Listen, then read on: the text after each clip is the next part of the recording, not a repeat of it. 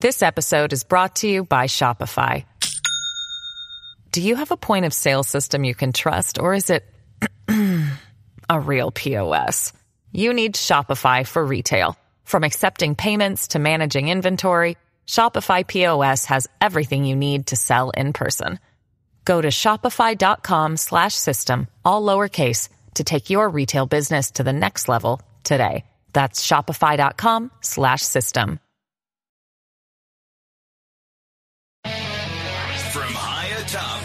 News headquarters in New York City, always seeking solutions, never sowing division. It's Brian Kilmeade. Hi, everyone. Welcome to the Brian Kilmeade Show. So glad you're here. 1 408 7669. Bret Baier, uh, Fred show up a trip to Iowa. Uh, a couple of days back in Washington. Then he's going to be going to New Hampshire, where the good news is he'll be able to see me in person, which is going to be great uh, for both of us. And we do have something else in common, which we'll go over in a moment. This hour also going to be joined by Trey Gowdy, and I'll be taking your calls. Meanwhile, you can always watch the show on the Fox News app. You just click on the headsets, you can hear it and see it. You can also watch on Fox Nation. I hope you do it. And you can always catch the show as a podcast. So let's get to the big three. Now, with the stories you need to know, it's Brian's Big Three. Number three. First of all, as you noted, those bodies were already past the park when those Border Patrol showed up. Number one. Number two, we have our military stationed along that area. Had anyone been struggling, they would have gone in to save them. That is Dan Patrick, Lieutenant Governor, trying to knock out another rumor that the National, the Texas National Guard let kids drown. Did not happen. The number one issue for voters right now, the U.S. border. The Texas state officials and federal uh, uh, border patrol are clashing. Why? because the Border Patrol is not allowed to do their job, and Texas has had enough. We will tell you about the next scandal that we are going to get ahead of. Number two. One thing I say everywhere is that polls don't vote, uh, voters do. And one thing that voters have done uh, since President Biden got into the arena uh, is vote for him. Uh, and that's why he was successful and was sent to the White House in 2020 with more votes than any president in modern day history. Quentin Fulks on special report yesterday doing his best to sell the Biden presidency and reelection effort. He failed miserably. Hayden Biden finally emerging with a full schedule and more bad news in the polls when it comes to battleground stage. And meanwhile, Joe Manchin just joined me on TV about his chance of running for president himself. Number one. But here's where they're miscalculating the Ramaswamy votes, which are about 5 6%, those go to Trump, which I believe will put him over the edge in New Hampshire. That, of course, is Kayleigh McEnany, do or die for Haley, New Hampshire, where the state shapes up for to have enough independent and voters to balance out uh, the conservatives and possibly give Haley a, a close second or even a first. Meanwhile, DeSantis tries to survive by going to South Carolina, continues to fight hard. Meanwhile, the former president sees an opportunity to clear the field with a substantial win.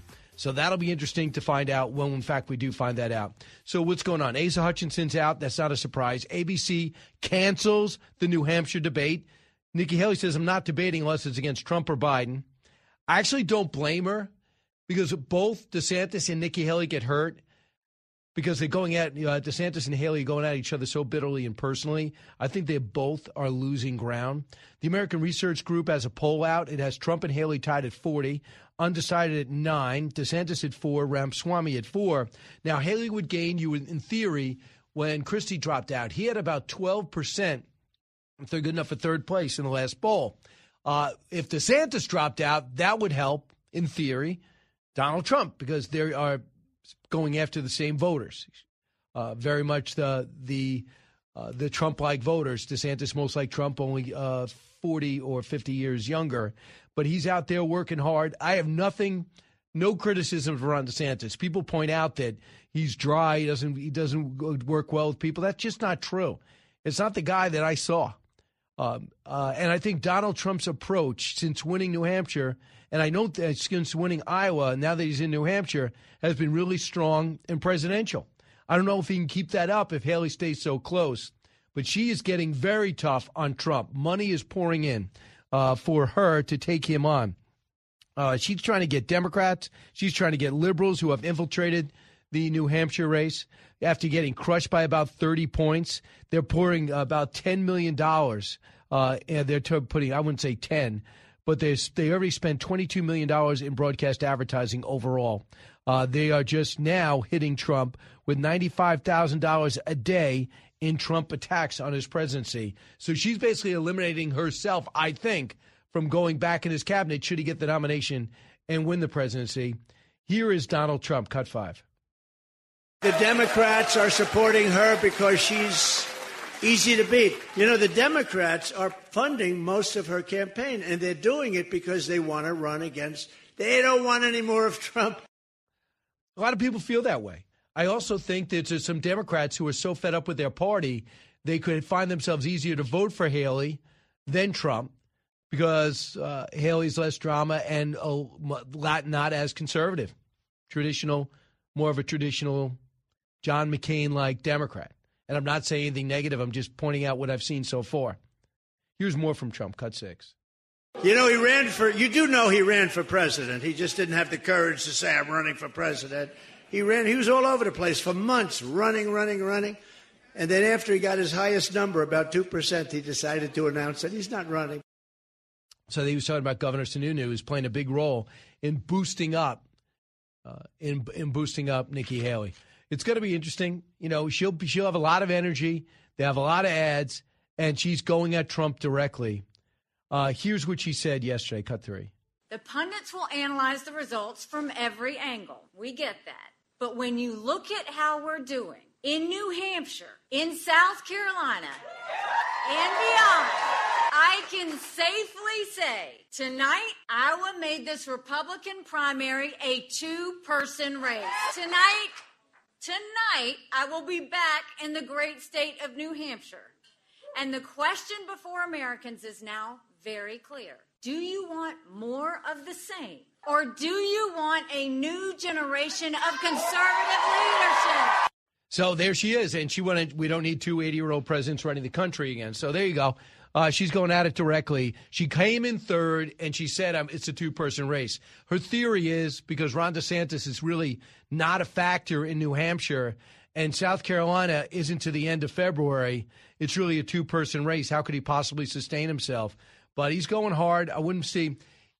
This is two opportunities. Haley becomes extremely relevant, and she'll she'll get closer in South Carolina. As she can win, because I think that might be the number one state for Trump. Period. She'll get closer in South Carolina if she, in fact, gets really close or actually wins in New Hampshire. No Republican, non incumbent Republican, has ever won Iowa and New Hampshire. No one has ever won by that much, which Donald Trump won last time. So if see if he can make uh, see if he can make history again.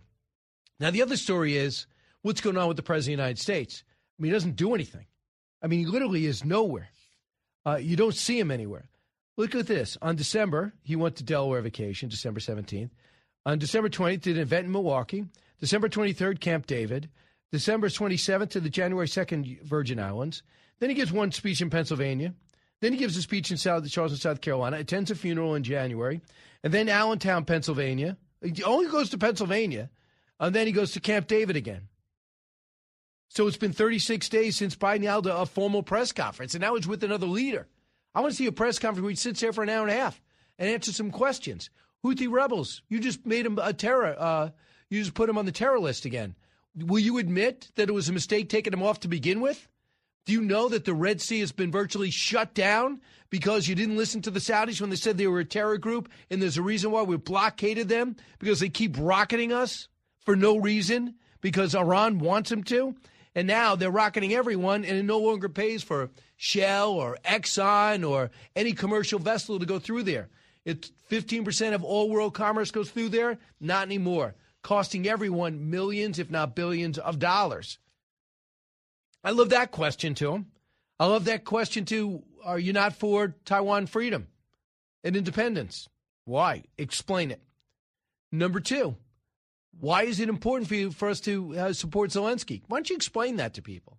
Instead, it's the right thing. I'm all for it, but you don't explain to anybody.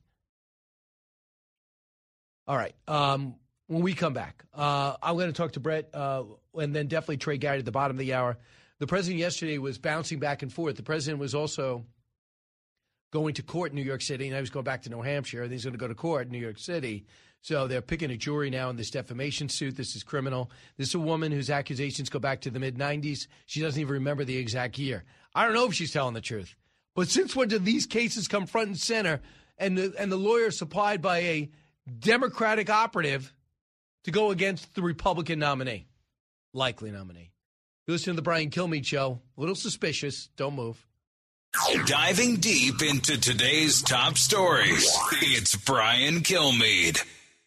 This episode is brought to you by Shopify. Do you have a point of sale system you can trust, or is it a real POS? You need Shopify for retail. From accepting payments to managing inventory, Shopify POS has everything you need to sell in person. Go to shopify.com slash system, all lowercase, to take your retail business to the next level today. That's shopify.com slash system.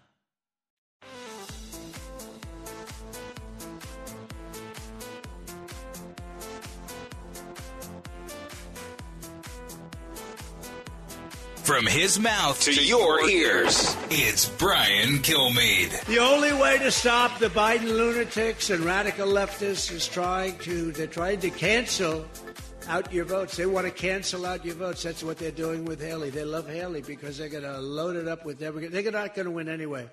They're not going to win anyway. They're not even close. But they're going to load it up with Democrats and independents, and that's not what the Republican Party is about. Uh, that is uh, some of the challenges that Donald Trump will have, you, in theory, in New Hampshire. And I see this poll. I don't know how much credence we give to this poll, but it's a dead heat at 40%. And for people that want Haley and DeSantis to drop out, I think that's well way premature. I know the Donald Trump supporters would love it. And the same people that were trying to diminish the magnitude of his victory, that's also unfair. It was a huge victory. And the 100,000 people that showed up, I don't think is indicative of the enthusiasm for Republicans. Now, if if every single primary is low, then you got a story. But when it's 22 below zero, and it's presumed that we know the winner prior to it because he's winning by so many polls, I think that factors into any uh, to any result that needs to be analyzed and talked about the turnout. Uh, Bret Baier lived it. He's been in for quite a few days. He was over in Iowa, and he's going to be over in New Hampshire, but joins us now. Hey, Bret. Hey, Brian. So, what are, you surprised there's so many calls for DeSantis and Haley to drop out? No, you know, I mean, Trump supporters, um, backers, uh, thinking this is over. Um, I don't think you can say that yet. I mean, obviously, there's a couple more uh, big races that could make a d- difference, and if Trump rolls in in New Hampshire and Nevada and South Carolina, I think then there are calls before Super Tuesday to to make it go away. But um, I, I do think that there will still be things to to talk about, races to run, and New Hampshire could get tight. It'll be interesting to see how Nikki Haley plays it with um, Democrats and Independents factoring in that race. Do we know how many uh, are they expecting? I understand on the record, independents account for 343,000 of all registered voters. So, do you do you have a sense, or have you been given a sense of how many are expect uh, the percentage of which are expected to show up on Tuesday? No, we don't know, and weather, you know, looks it's much better than Iowa. It's not negative 37, uh, but it could be snowy and that sort of thing. Again, New Hampshire, they don't really care. Uh, they take all of this very seriously, and uh, it is a bigger population of independents in New Hampshire. It's just a bigger pool, and who shows up on election day uh, really matters. What was your takeaway from the president's not only the town hall with you and Martha, but it kind of the same spirit, in my view, of his victory speech after Iowa. Could you describe the Trump? You've seen. You've interviewed him so many times. Uh, you, you know what know what he's like in real life as well as campaign life. Can you describe his approach and demeanor? Yeah, much more laid back, much more uh, general election President Trump. Um, I think, you know, when you start a sentence with Ron and Nikki and not DeSantis and Birdbrain, I think it's a different tone. Um, I don't know how long that tone runs, uh, but it is clearly different. And he had the same sense in that speech with uh, at the end of Iowa too. He was back on the stump last night, you know, in New Hampshire, and but I do sense there's a different pitch here. You know, I'm not going to have time for retribution. There's going to be so much success. I mean, these are makings of ads to try to get maybe uh, Trump skeptical Republicans back on the wagon. Uh, so I guess we're going to see what happens. What do you think the game plan is with DeSantis? I thought he did fine at the town hall last night. I watched a lot of it on CNN, and then I also noticed that he went to South Carolina, be going to New Hampshire. But clearly, he's in single digits. He's going to do terribly in New Hampshire. What is his pathway? Have you talked to some of his people? I have talked to them. They say they're in it for the long haul, but of course they're going to tell me that. And um, I think the real question is is money, funding, support. Uh, if the polls are right and he's uh, really trailing significantly in New Hampshire, it's just not going to be a good number, and he's going to have to make the case if that's not a good number, what that looks like. You know, um, South Carolina, he's again trailing big behind the former president, first of all, but um, also the former South Carolina governor. So last night you had a uh, Biden official on, Quentin Fulks, at which time you couldn't even uh, you couldn't hold yourself back after some of these uh, relatively unique statements and reviews of the border under Joe Biden. Cut 18. Donald Trump had four years uh, to do something on the border, um, and he did nothing. Um, and then right now, what we have, uh, in fact, Donald Trump put uh, immigrants in cages. He separated families, work that the president, Joe Biden, has gotten to work, okay. still putting those families back together. But when it comes to hold on, immigration, wait a second. You're not saying that the the situation in immigration and the border is better under the Biden administration than it is under the Trump administration. Is that what you're saying?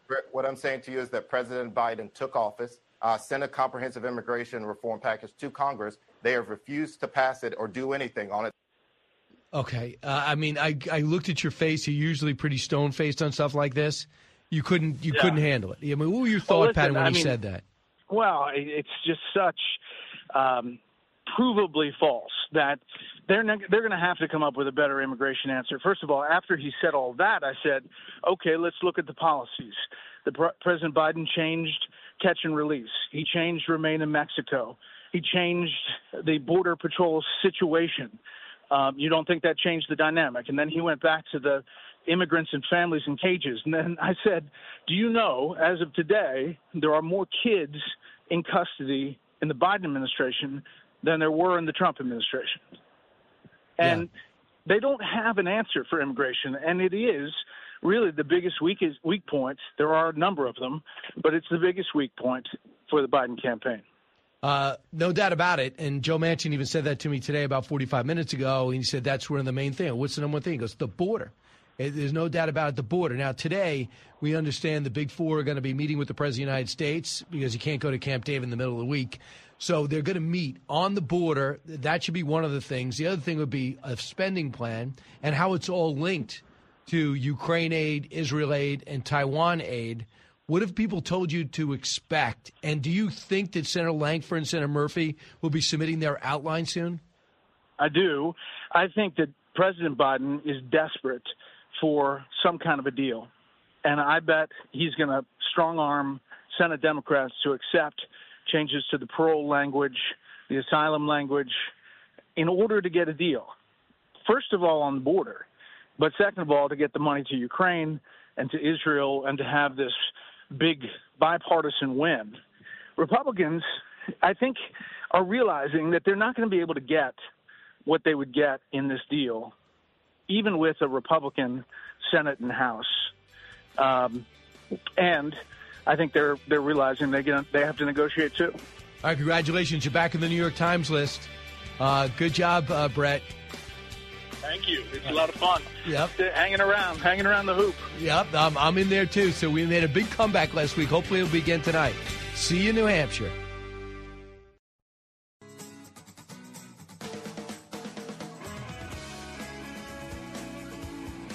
A talk show that's real. This is the Brian Kilmeade Show. Just one lie, Laura, after a lie after a lie. First of all, as you noted, those bodies were already past the park when those Border Patrol showed up. Number one. Number two, we have our military stationed along that area. Had anyone been struggling, they would have gone in to save them. Just one month ago, the FBI came down with a civil rights report that, that we somehow or another were taking our boats on the Rio Grande and running over people. They came and looked at the video all night long. No, what was happening? We were in the boats saving people. The FBI apologized the next day. Remember, go back a couple of years ago, we were whipping people. Remember that? It's been a lie after lie after lie. Every person that drowns in the river, every woman, every child, every man, and every woman who's raped coming across here, it's at the hands of Joe Biden. No doubt about it. That was Lieutenant Governor Dan Patrick. And was referring to as Bill Melugin tweeted out. There was this story that the Texas National Guard stopped the Border Patrol from saving people from drowning, and a woman and child. Well, Bill Melugin went out and quickly posted this. The Biden administration is once again pushing a false narrative at the border, now refuted uh, by their own DOJ. White House's claim on Friday night a woman and two children drowned near Eagle Pass, Texas. Officials blocked U.S. Border Patrol from attempting an emergency. The migrants had already drowned at 8. Texas had until uh, later at 9 o'clock the Border Patrol didn't inform Texas until uh, later at 9 o'clock. They said this is just like the Horse Patrol whipping claims uh, that had the vice president actually talking about the border for the only second time in her career. Let's bring in uh, Trey Gowdy. Uh, Trey knows everything, plus he's a fantastic host here on, on our channel, former chairman of the House Oversight Committee and Government Reform Committee. Uh, and uh, Sunday night in America with Trey Gowdy is at 7 o'clock. Hey, Trey, thanks so much for calling in. Thank you, Brian. You doing okay? I actually, as I was listening to that, of course, I was a prosecutor back a hundred thousand years ago, but I was, I was also the chairman of the subcommittee on immigration and border security wow. on the House Judiciary Committee, and I mean, what an insidious accusation to accuse law enforcement of watching someone drown and stopping Border Patrol from doing anything, which is even worse. So Bill Melugin knocked out of the park. And then you have that question. I don't think that Ron DeSantis realized it last night. So Wolf Blitzer asked that question to Governor DeSantis as if it was fact. And he says, Is it right that Texas National Guard let them drown? And he basically said, uh, This federal government has let this border fall apart and kind of walked around it because I don't think they've ever heard that before. But can you describe how unique this is that the Texas National Guard has to knock, push aside the Border Patrol because they are not allowed to do their job. And sometimes as many as 12,000 a day are crossing our border illegally, Trey. How, how unique is this in our history? Yeah, it was one of the strangest debates I remember having in Congress, which is, I mean, look, if you're if you're a constitutional conservative, naturalization, immigration issues, they are necessarily federal in nature. You cannot yeah. have 50 different immigration policies. But what are you to do when the entity responsible for the border abdicates it and refuses to do it? And and and remember the debate used to be whether or not state and local law enforcement could assist federal law enforcement in enforcing our immigration laws. And many of my Democrat colleagues, they don't mind if you assist in murder cases. They don't mind if you assist in drug cases. But God forbid you assist in enforcing our immigration laws. And it never made sense, Brian, except this. This is this is where I come down on it. For some people, the issue is much, much better politically than the solution. It's uh, the, the, having the issue is better. I have no and look, patience I fault for that. Republicans a little bit too, yeah. because we did have control of everything for for two years, and and we didn't get it done. I mean, I don't think it's been comprehensively done in quite some time. But people are sick of it. I mean, this border issue, like Iowa, the the border issue is right up there with the with the economy. It's number one. Uh, I, I, saw uh, actually beat the economy, at least among Republicans. And he had Joe Manchin on with me on Fox and Friends about an hour ago and said it's one of the number one issues that he jumped into the race for. And he's going to meet with the president one more time, in theory, and he's going to explain to him this that if they don't come up with a deal, you should use executive orders to do the following. Do you know on parole, this new parole, and maybe you could explain to me uh, technically what it is? 5,000 people were let in the last year of the Trump administration. Do you know 1 million? Joe Biden has let in 1 million on parole now. They're calling, Senator Lankford is negotiating to get it eliminated along with asylum. Could you tell people what parole, what would qualify you in theory for parole? Well, l- l- let me start with asylum. So all you have to do is make a quote credible claim that you are reasonably in fear because of either your religious or your political beliefs. And so the presumption is what you're saying is true, even if like that is all you can say is I am reasonably in fear. Sometimes it would be Brian, it would be kind of attached in English Yeah. to the chest of the person coming across because they know those are the talismanic words. And so that gets you on this side of the border.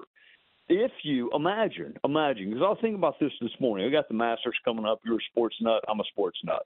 Imagine if you had what they thought might be a counterfeit ticket to Augusta. Yeah. And they said, hey, go walk around the course and we'll come find you if your ticket winds up being counterfeit. No, that's not the way it works. You stay on the public side of the fence until they verify the information, but not on this. So so we let you go, we give you a court date that is years in the future. We don't really do anything. There's really no punishment if you abscond. If you don't report to your court date, you still get to go through and make your case. So for a country, I mean, you go look at the oath that you have to take to become a new citizen. If you go look at the oath that you have to swear to become a new citizen, count the number of times it references the law. And yet think of how few times it matters if you want to do it not the right way to become a citizen. So when you look at uh, Iowa, what's uh, Trey Gowdy's takeaway from Iowa? The 30 point win by the president gets over 50% of the vote. honestly, Nick Saban, Nick Saban, when Alabama lost to Georgia Southern, game they never, ever, ever, ever should have lost. He sat there and said, "Nothing we did worked. Nothing we did worked." And if you're a challenger to the former president, you sit there and think, okay, after January 6th, it's over. He won't be the nominee again. After this indictment is over, he won't be the nominee again. After this, after this, nothing the challengers do resonates with at least with the Iowa primary voters. So the former president had an historic victory, not just a victory, an historic victory. New Hampshire, different, you know, different state, maybe closer, but I can tell you right now in South Carolina, I mean, Nikki Haley was viewed as a very, very good governor. Tim Scott is wildly popular in South Carolina.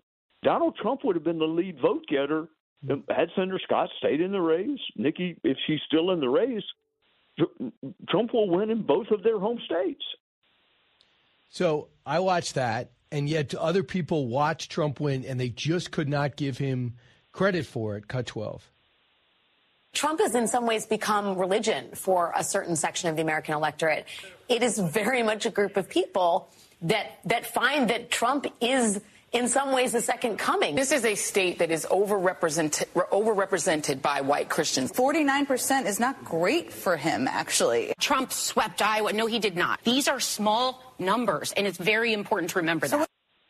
So uh, it was nonstop. I mean, I'm sure you didn't watch the coverage; you were on the air, but it was it was nonstop. They they cut away from his his victory speech. Uh, they want to immediately diminish because because 20 percent voted for DeSantis and 18 percent voted for uh, Nikki Haley. What are your thoughts? Oh, my thought. Oh, man, I, it, people wonder why the media is viewed as a greater threat to democracy than either Donald Trump or Joe Biden. I mean, it's the it's the media. They just cannot. Here's where their time would be better spent, Brian. And I would encourage everyone to do this. I mean, I used to spend more time trying to figure out what the defense was going to be than what my prosecution was going to be. If these media folks would just try to understand what is the allure, what is the appeal, why are people drawn to Donald Trump, even if you yourself are not drawn to him, why are others? And this second coming nonsense. I mean, anybody who's spent like more than 15 seconds looking at the life of Jesus Christ, there is no one else who compares to him. Right. So stop talking about anyone comparing to Jesus Christ except maybe my wife. Right. Other than that, find the reason that he resonates with people. And I'll tell you this, Brian, I mean, I look, I guess I'm in that line of work now, but people in the media who treat him the way that that they did, they cut away from what was a pretty conciliatory really good. acceptance speech. Really good. So they cut away, and then they wonder why people are even more loyal to him, despite indictments, despite things that you and I maybe wish he wouldn't say or would phrase differently. People remain loyal, and in part that is because they view the media as being so wildly unfair to him. So right now, if you look at the, the latest battleground state, uh, Michigan, he was up by four, and now in Georgia, he's up by six. You know, he was winning the last Pennsylvania poll, and the national poll, he's up by two or three, and Judge Joe Biden's uh, Joe Biden's approval rating is around 33%. Right now, in January, if uh, Trump holds on and gets this nomination and continues to do well, would you think he's more likely than not to become the next president? I do because I mean I, Joe Biden I, is in a little bit of denial. I mean, I, if if if he wildly historically unpopular and near as I can tell not doing a whole lot about it uh, and and maybe doesn't take it seriously. So the Democrats best hope is that he decides hey look I've had enough. I'm going to go back to to Delaware. Somebody else can run. Here's the other thing Brian and I hope he listens because I know I, I I watch you I I know your persuasive skills if the Donald Trump who gave that conciliatory inclusive acceptance speech is the one who hits the campaign trail, he has a chance to have a significant, I don't want to say Reagan esque victory, but a significant victory. If he listens to those voices mm-hmm. who tell him to punch down and wage petty fights, um, then it's a toss up.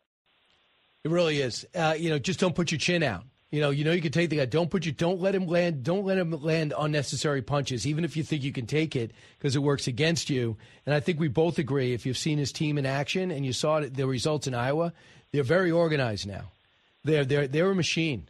The Trump people are a machine. They know their client. They don't hate him. There's no antics with Corey Lewandowski being replaced by Paul Manafort, being replaced by Kellyanne Conway, uh, and the carnival that existed behind the scenes, that stuff is done. Have you picked that up? Yes, it is much tighter. Now, this is the next step. It, it is almost as if winning in 2016 caught them by surprise. I don't think they had a list of okay, who here's going to be our Secretary of Treasury. Yeah. This is what we're going to do on the FBI side. Look, you should always plan and prepare to win. So even right now, someone needs to be saying, if we're trusted with the gears of government again, we're going to hit the ground running. I mean, it took too long to fill certain slots. He wasn't happy uh, really with any of his AGs. He wasn't happy with his first Secretary of State. I, I think he liked Mike Pompeo very much, but you got to like prepare to win. Like don't don't be surprised that right. you are that you're victorious. So yes, the campaign is better, but you got to come out of the blocks better yeah. There won't be this Russia cloud again because I think people are wise to the fact that someone and something's going to try to put a put a cloud over his second term if he is gifted with a second term. They'll try to do that too, but people are wise to it this time. Trey, what about you going back if he asked you? Do you believe in negative numbers? what do you mean? Is less than There's zero? Less than uh, so if you had a chance to wake up in the morning and know that you have as a colleague Brian Kilmeade and Bill Hemmer and Dana Perino and Martha MacCallum and Shannon Bream, or you got to go back and work with Ratcliffe or Pompeo, uh, who would you pick? Well, me, of course. I'm biased. Yeah, uh, that's my pick. I, I am. I loved being a prosecutor and I and and I like the fact that Fox lets me talk for one hour, but usually no longer than one hour one week. And uh, you will not ever see me back in government. Right, again. just a rapid question. James Comer, it looks like he's doing a deal with Abbe Lowell to bring Hunter Biden behind the scenes for a closed door deposition, and yes. he'll avoid uh, the he'll avoid uh, contempt of court. All right, understood. Yes. yes. But but can you cut a deal where he doesn't take the fifth? Because basically, no. if he goes back and takes the fifth, do, do, does Comer get anything out of it? No. No, but he never was going to get. I mean, he could have a public hearing and he'd take the fifth. I mean, uh, he, the guy's under indictment. So I understand. Actually, actually, I had a long conversation with Jimmy Jordan about this in Iowa, the chairman of House Judiciary. I mean, it, it, it, documents are better than drama. I mean, the public may want the drama and a contempt fight, but it doesn't get you any closer to what you want. He's under indictment. I mean, he's he's possibly going to prison. No lawyer in the world is going to let him talk. So I, I I get why you want him to come. I get why you want to try, but he's going to invoke his fifth, and he has the right to do it. And look, Republicans do it all the time too. So it's not just a Democrat right. We got the right to remain silent too, and he's going to exercise that right. Right. So, what is the big deal then? I mean, then, I mean, if he was in public testimony, he was prepared to answer those questions, I imagine. So, you get him behind, take the fifth, and then you give him an option to go in front of the cameras? I, I think Abbe made. Look, I like Abbe. He's a smart lawyer. I think it's a huge strategic mistake because if you talk, then you want. You remember Lois Lerner? Yeah. She talked, and then we said, "Look, you waived your your right to remain silent. You don't get to like answer some questions, but not others. Not in court, you don't. But this isn't court, so there's no judge that's going to say, "Okay, Hunter, you can you can tell us why we're wrong here, but but but you can't invoke the fifth over here. You don't get to pick and choose like which questions you want to answer, not in court. But but this ain't court. There's no judge, there's no jury. It's just the court of public opinion. Abbe, like to me, tried to play politics when he needs to play defense attorney. His client's under indictment. Priority number one: don't go to federal prison. Right, right. Forget about his dad's reelection. Trey Gowdy, we'll, we'll, we'll look forward to your coverage as well as watching on Sunday night, and hopefully see you in New Hampshire. The great Brian Kilmeade. Thank you. I always love talking to you. Uh, same here, Trey. Thank and thanks for the great interview on the book. Back in a moment. Learning something new every day on the Brian Kilmeade Show.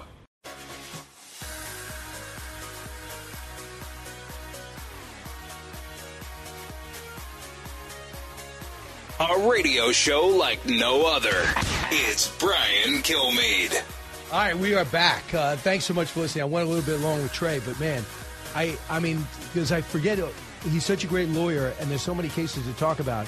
But I am fascinated with his political experience and what's going on. I mean, when you have a candidate that's 33% approval rating, and you say that well he's going to win because he's going against Trump, you have a guy with a lot of passion, beating beating him head to head, and you have a candidate that can't do can't do interviews, can't do press conferences, is bad at rallies.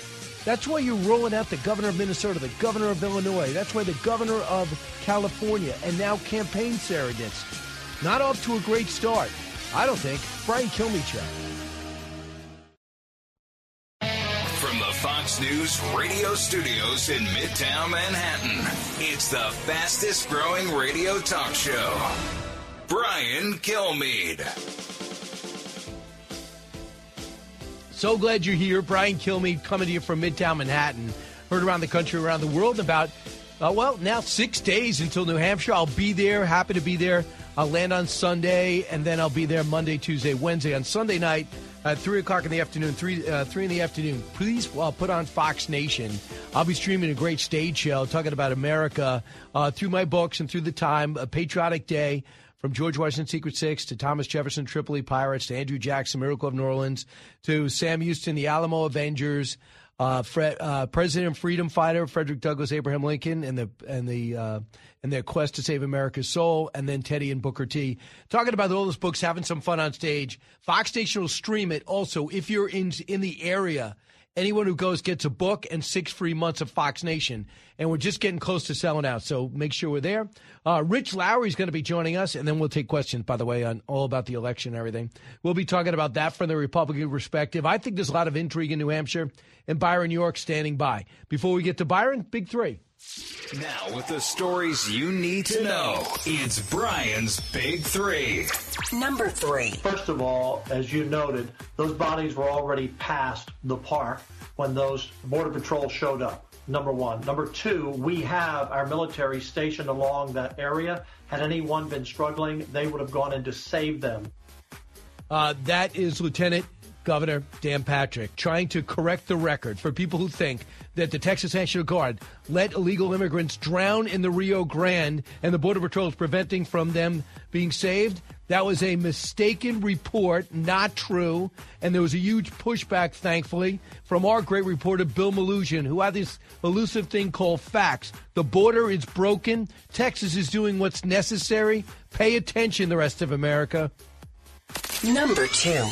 One thing I say everywhere is that polls don't vote. Uh, voters do. And one thing that voters have done uh, since President Biden got into the arena uh, is vote for him. Uh, and that's why he was successful and was sent to the White House in 2020 with more votes than any president in modern day history. Quentin Fulks, special report last night representing Joe Biden. Hayden Biden finally emerging with a full schedule and more bad news in the polls as he's losing another battleground state. As Joe Manchin cues up a possible third party run. We'll talk about it.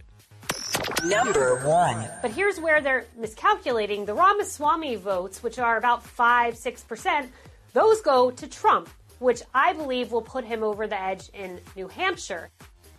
All right, there you go. Kayleigh McEnany, do or die for Nikki Haley in New Hampshire, where the state shapes up to have enough independent voters to balance out and jump the conservative base, perhaps. But again, she's not known as not being a conservative.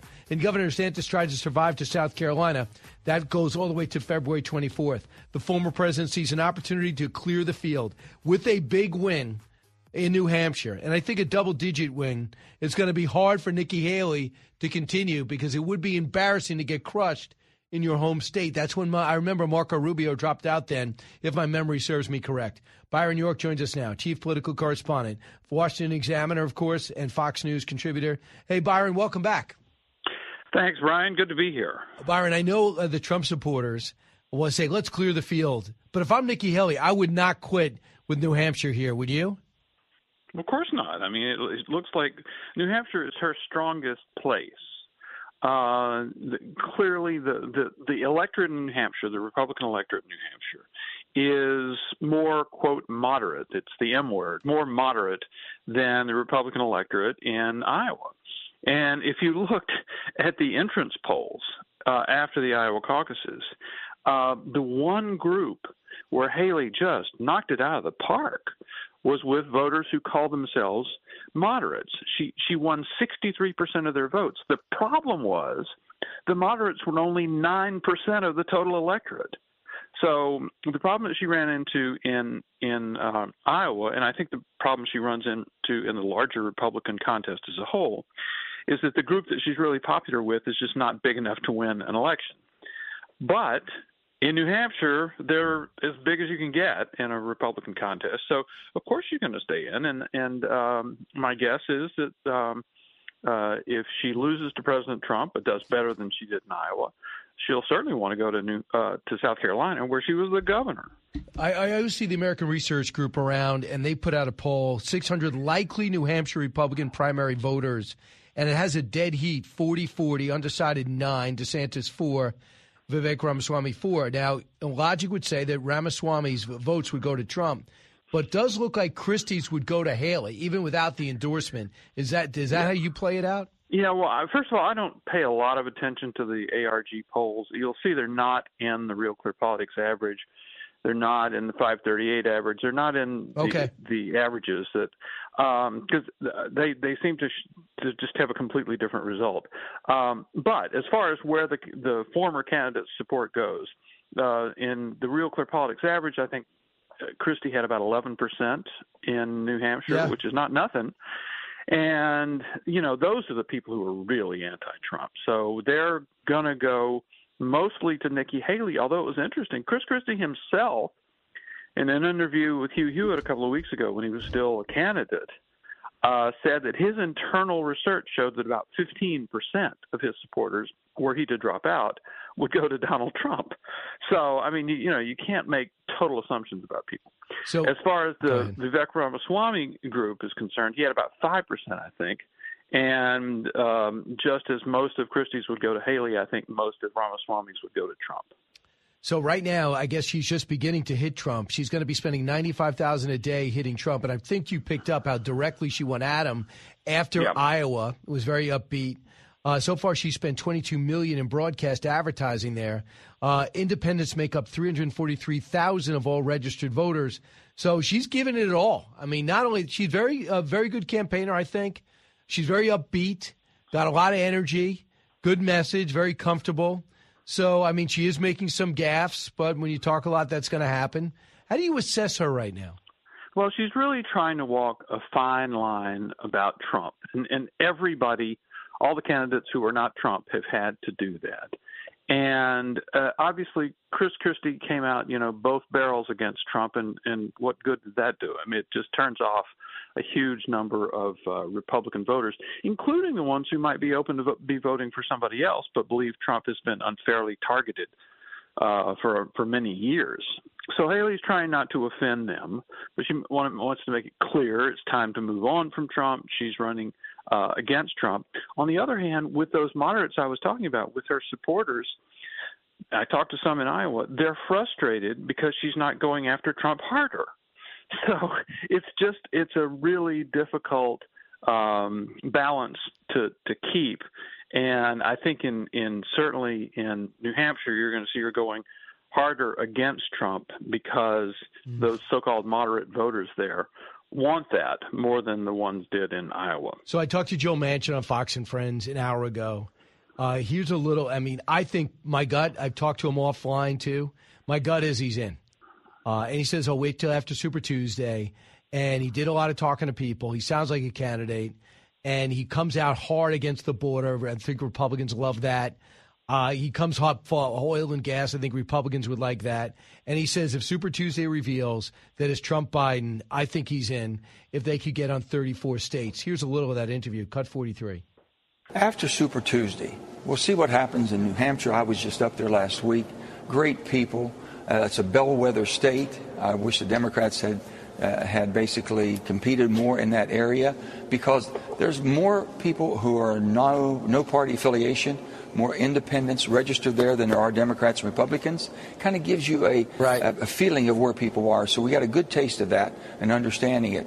So I think after the uh, Super Tuesday, when it basically is pretty much cleared out who's going to be the two, and if you're handicapping it and betting person right now, you would say that Joe Biden will be the nominee for the Democrats and that Donald Trump will be, then that's going to create some decisions have to be made and some options right. being available. Your thoughts?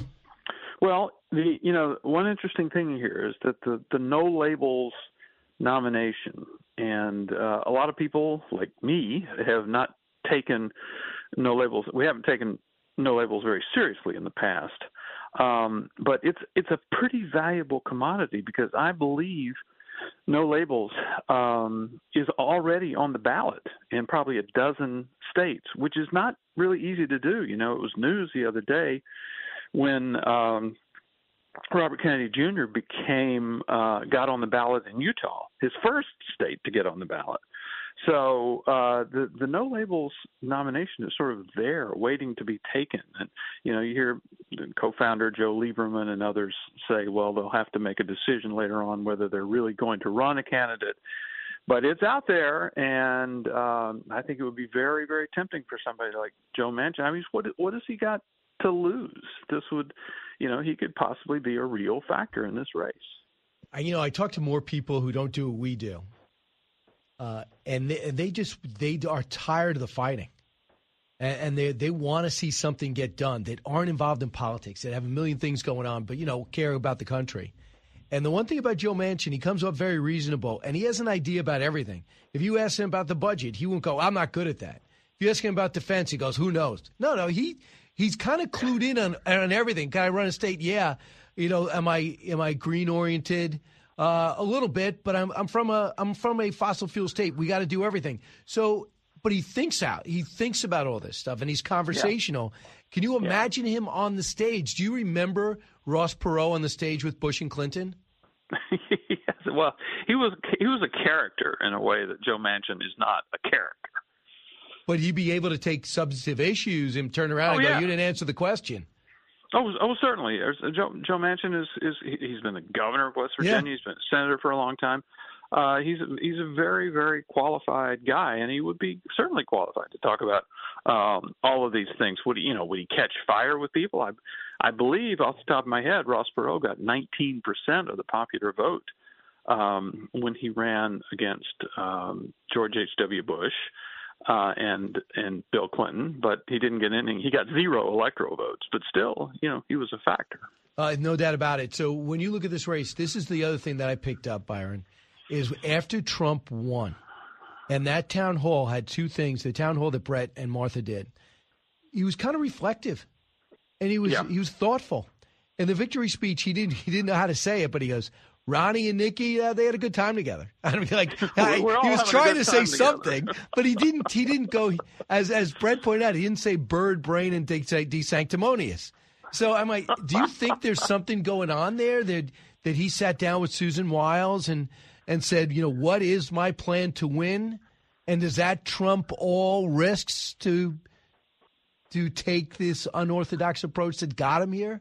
Well, I'm I was of the belief that that this really was a pivot to the general election. Um, the the the town hall he did with Bret and Martha was really interesting.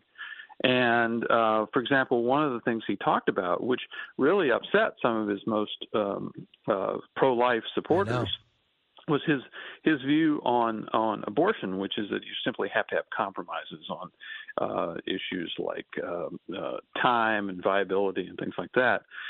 Um, it was clearly a general election answer. I mean, it was not an Iowa caucus's answer.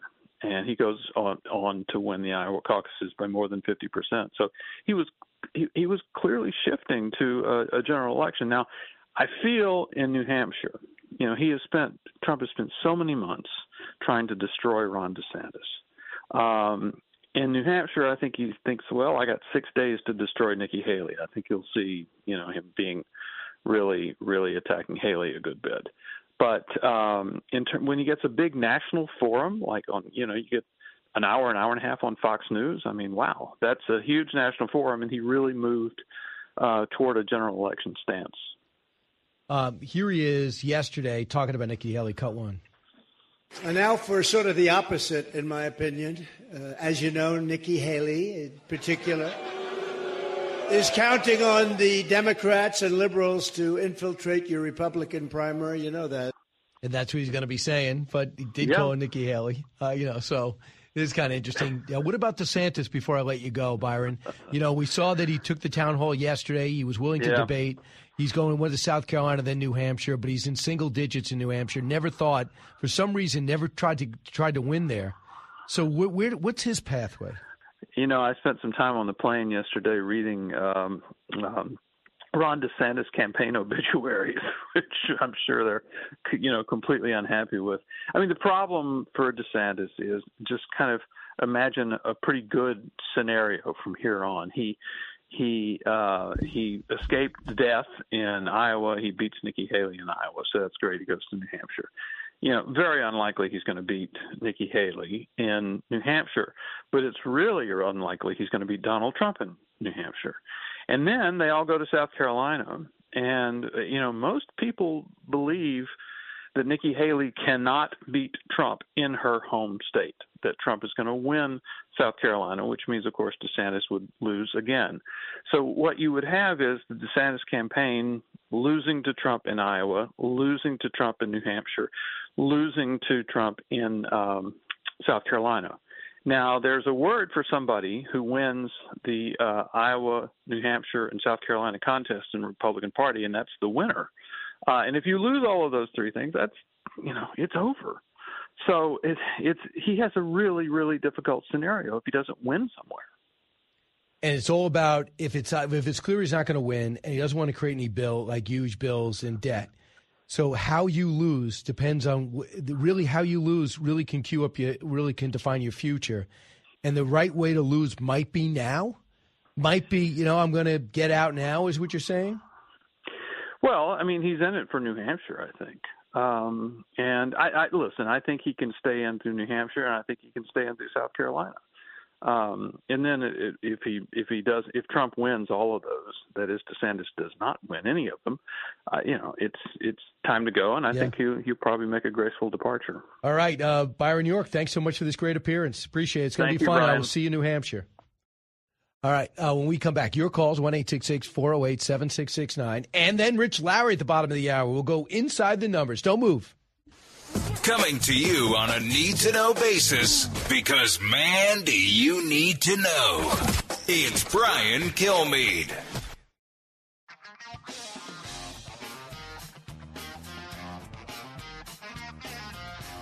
The more you listen, the more you'll know. It's Brian Kilmeade. One of the leaders of the president's reelection committee and said Donald Trump did nothing at the border and the border's better under Joe Biden. Do you think that's a correct assessment? That is absolutely false. They are living in la la land. It's a disaster, and they know it's a disaster. So let's fix it.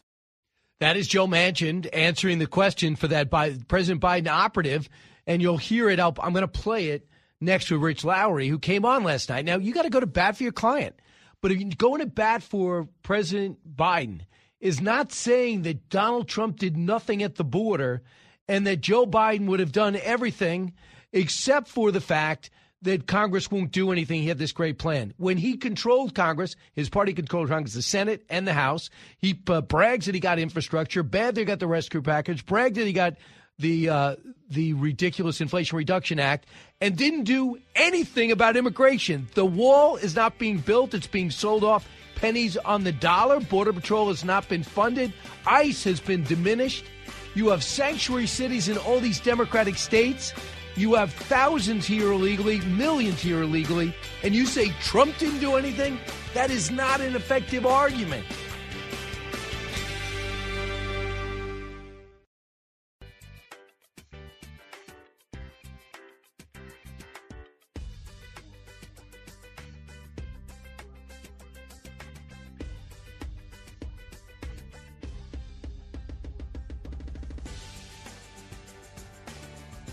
If you're interested in it, Brian's talking about it. You're with Brian Kilmeade. But you know, their analysis is so empty headed. They assume that the 49% who did not vote for Donald Trump in Iowa will vote for somebody else. And that's just not the case. As I we just pointed out, Vivek's followers are going to vote for Donald Trump significant portion of Ron DeSantis' followers, the majority, are going to vote for Donald Trump. In fact, one of the secrets of New Hampshire is Nikki Haley says it's a two person race. She actually wants it to be a three person race because if DeSantis dropped out, more than half his voters would go to Donald Trump. That's interesting. And I think we kind of agree on that because DeSantis voters and Trump profile the same. And Chris Christie, although uh, Byron York said that Chris Christie has come out on another channel and said that a lot of my supporters – would go to Donald Trump too. Rich Lowry joins us now, editor of National Review, author of The Case for Nationalism. Rich, welcome back. What do you think about? Do you think Nikki Haley wants DeSantis to stay in? I think a zombie DeSantis helps her in in New Hampshire for exactly the reason that Byron points out that you know it's not DeSantis is not a high number in, in New Hampshire now. It's you know five, four to eight percent depending on the poll, but you know more of that's going to go to Trump than it's going to go to her. So I I I I don't think she really needs DeSantis to to drop out. It's not like Christie. You know, a lot of that Christie vote was going to her. It's not the same thing uh, with DeSantis. All that said, you know, I think she has a shot in New Hampshire. There's no Democratic race. You know, this write-in campaign is probably not going to excite people, and there are a lot of independents up there, and they all, if they all decide to vote in the Republican primary, she possibly could catch Trump. I still don't see any path for her after that, even if she wins. New Hampshire, but I think New Hampshire is probably the closest, maybe the closest we see to competitive uh, state in this this whole contest. I, I think it's going to be exciting because there's no Democratic primary. I mean, these people yep. are bored. They want to be take place in the process. Very patriotic state. Almost everybody serves doing something. Uh, they're voting all the time. The governor's up every two years. So uh, there's 1.4 million, I think, in the entire state, and we'll see 343,000 are listed as independent. So how do you think that plays out? And if you're Trump, do you moderate your message or just go after Haley? Uh, I think he'll he'll uh, you know he'll be Trump and he'll go after Haley, and you know, I, I think he should be paying a lot of attention to this state and be doing a, a lot of rallies the way he did, you know, at the end in Iowa. And you know, it depends on the. We talked about this, I think, a week ago or so. Depends, depends on what poll you look at. This ARG outfit, which is not the most prestigious outfit, but does a lot of New Hampshire polling. They have a tied now, 40-40, Trump Haley. But there are polls just a week ago showing Trump with a 20-point lead. So kind of um, p- pick what you believe, but I, I I think she's she's rising there. Generally, I believe in momentum, you know, and polls generally don't catch all the momentum right at the end if you if you keep rising. So I think she has you know she has a, a shot of uh, catching them there. So, what do you think of the Iowa? How do you categorize the Iowa victory? The turnout's low, but the lead and the win was big. Oh, it was a wipeout. You know, it, it wasn't wasn't even a, a race. I mean, it's not even worth talking about at a certain level. And DeSantis banked everything there. There's no other state that's going to be better for him. There's no other state where he's going to spend more time. Obviously, there's no other state where he's going to get the uh, popular incumbent governor to endorse him, a, a major conservative uh, leader um, uh, to to endorse him, like the social activist Vander Plaats. Sorry, I was forgetting forgetting his name, uh, and and have as robust an infrastructure. And he came up with 21% of the vote. So look, he's given it his all. I think he's a great governor. I think he's a lot, a lot to offer, but it's impossible to see what the path is. And apparently, their their idea is that they want Nikki Haley to underperform in New Hampshire, and then somehow, you know, some magic will happen for DeSantis in South Carolina. But I, I don't see that. You know, you, you finish second in the state you banked everything on, and then you finish third, a distant third in New Hampshire, and then you're going to go on to to win in South Carolina, where you're currently at like 10 or 11 points. Doesn't make any sense. So, so play this out. Uh, if you are Ron DeSantis, what's the best scenario? Knowing you're not even 50, you're going to probably finish strong in Florida with two more years and be in front, uh, front and center. How do you finish in order to have uh, a president, have your presidential ambitions not end with this run? I I think you, you get out soon uh, to spare yourself further embarrassment. You concentrate on being a good governor of Florida, and given where the party is, you endorse Trump sooner rather than later, and try to heal that relationship and, and heal, uh, you know, any. I, I hear a lot from from folks in Florida. They're disappointed in DeSantis. They don't think he should have done it, you know, and they they love the guy, but they think you know it wasn't his turn. It was a mistake. So you got to heal the relationship with those people, and then see, you know, who knows what 2028 looks like. But I just I think four years from now is so long. We might have another President Trump. We might have a vice president then who would be the heir apparent. We'll certainly have a vice presidential pick who, will get a, a step ahead. So I'm just doubtful that Ron DeSantis and Nikki Haley will loom as large in 28 as they, they have this year. So yesterday, we, we're seeing a lot of surrogates for the president. He doesn't do much these days.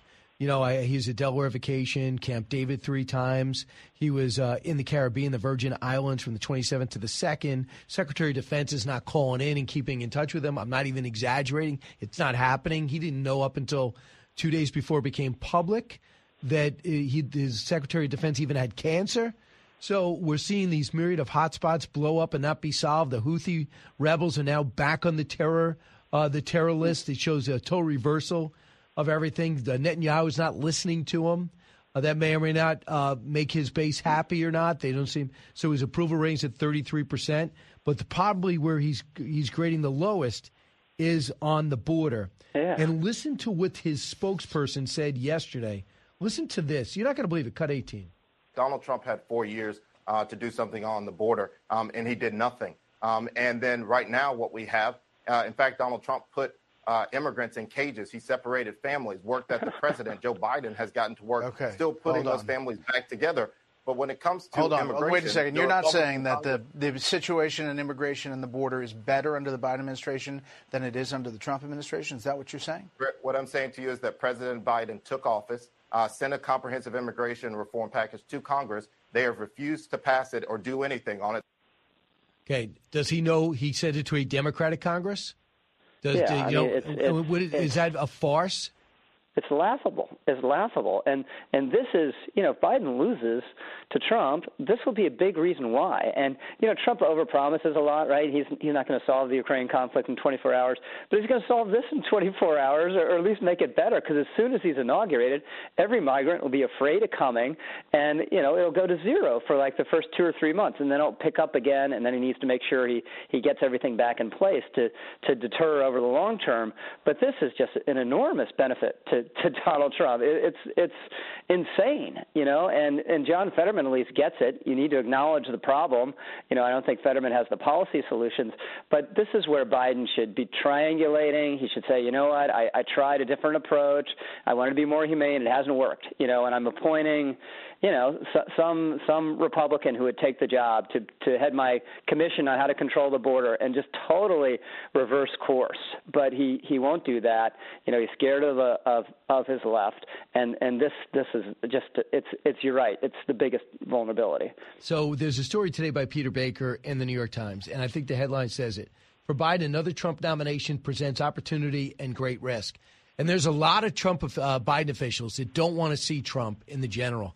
And I have a different view, and I'll be honest. Since 2022, I thought this is done. If he runs, it's going to just fracture the party. He can't win the general. I've definitely come around on this. I've seen enough polls for too long and seen such a terrible performance and results from this administration and a candidate epically struggling the way Joe Biden is. I've come around on that. I do believe he can he can win, especially with the demeanor he had uh, after his victory speech. What about Rich Lowry?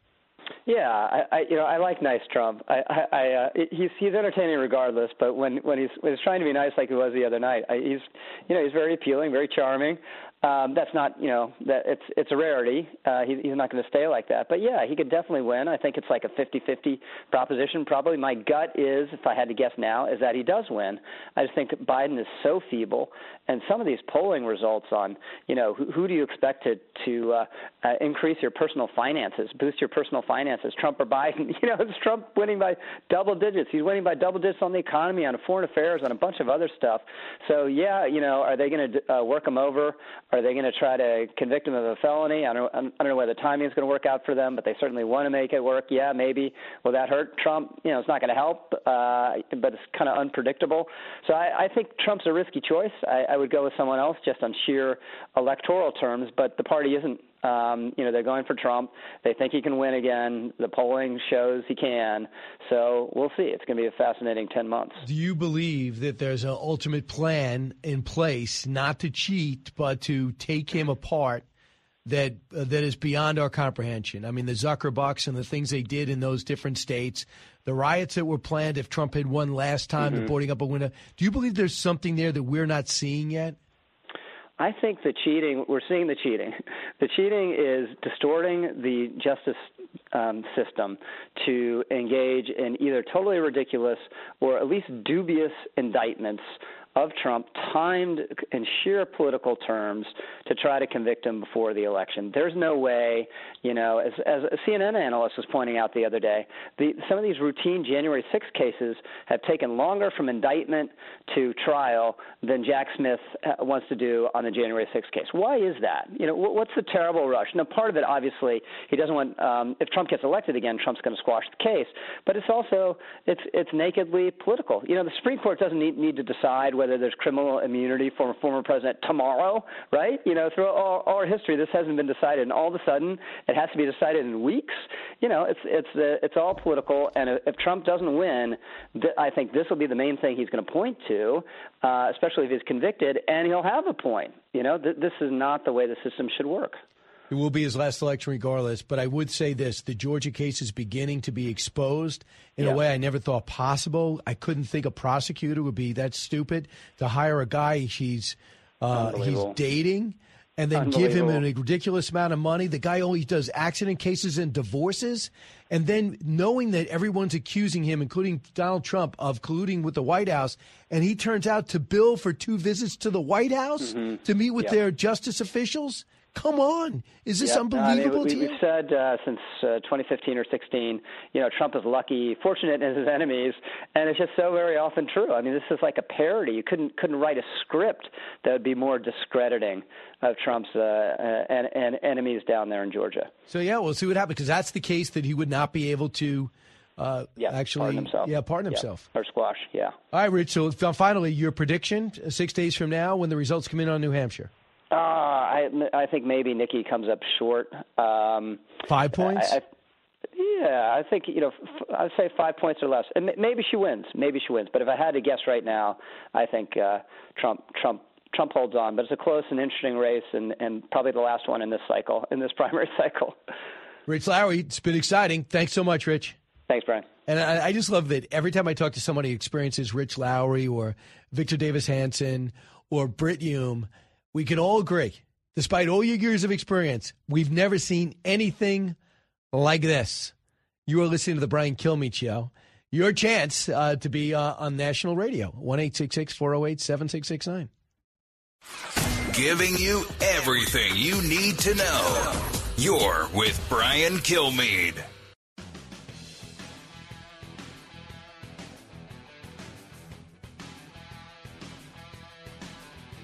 Radio that makes you think. This is the Brian Kilmeade Show. Quentin, Quentin, he, swi- he switched remain in Mexico. Remain in Mexico policy, he flipped. Uh, release, catch and release, he flipped. Uh, he changed Donald- the border Donald Trump situation. Rounded up, Donald Trump rounded up immigrants, separated families, and put them in cages. That's not how we treat There are beings. more kids President Biden, in President custody Biden- under the Biden administration than there were under the Trump administration. Do you President know that? And so, listen, immi- you have to concede that immigration is a vulnerability for the Biden campaign. Can't you concede look, that? What, look, what we concede is that President Biden is working on this issue and that Republicans in the House are playing political games and doing Donald Trump's bidding so that no real results get done. Uh, and it's, in fact, why they're the least effective House uh, since the Great Depression because they're playing political games instead of trying to get real results done and All right. working with this president for the American people. uh, Quentin Fulks uh, representing the Biden the Biden campaign. Real weak, really, really, really weak, unbelievably weak, and ridiculous. And and there were a bunch of fairy tales in that. Nobody understands what he was talking about. Bret Baier, you you want to cultivate these relationships to make sure both sides get on special report. You don't want to have to come down on the guy, but if you say something subtly, a point of view, you could say, yeah, all right, that's his point of view. What are you going to do? You- I'm not going to argue for the other campaign, but when you say something just blatantly false about the number one issue for Iowa voters and almost every Republican, one or two, after the economy, before the economy, the collapse of the border. Why? 60% of those millions that have come through are going to be on social services, some type of social services. All those social services that are already overtaxed right now. And speaking of overtaxed, most of the states, blue states, feel remarkably overtaxed. I'll give you an example.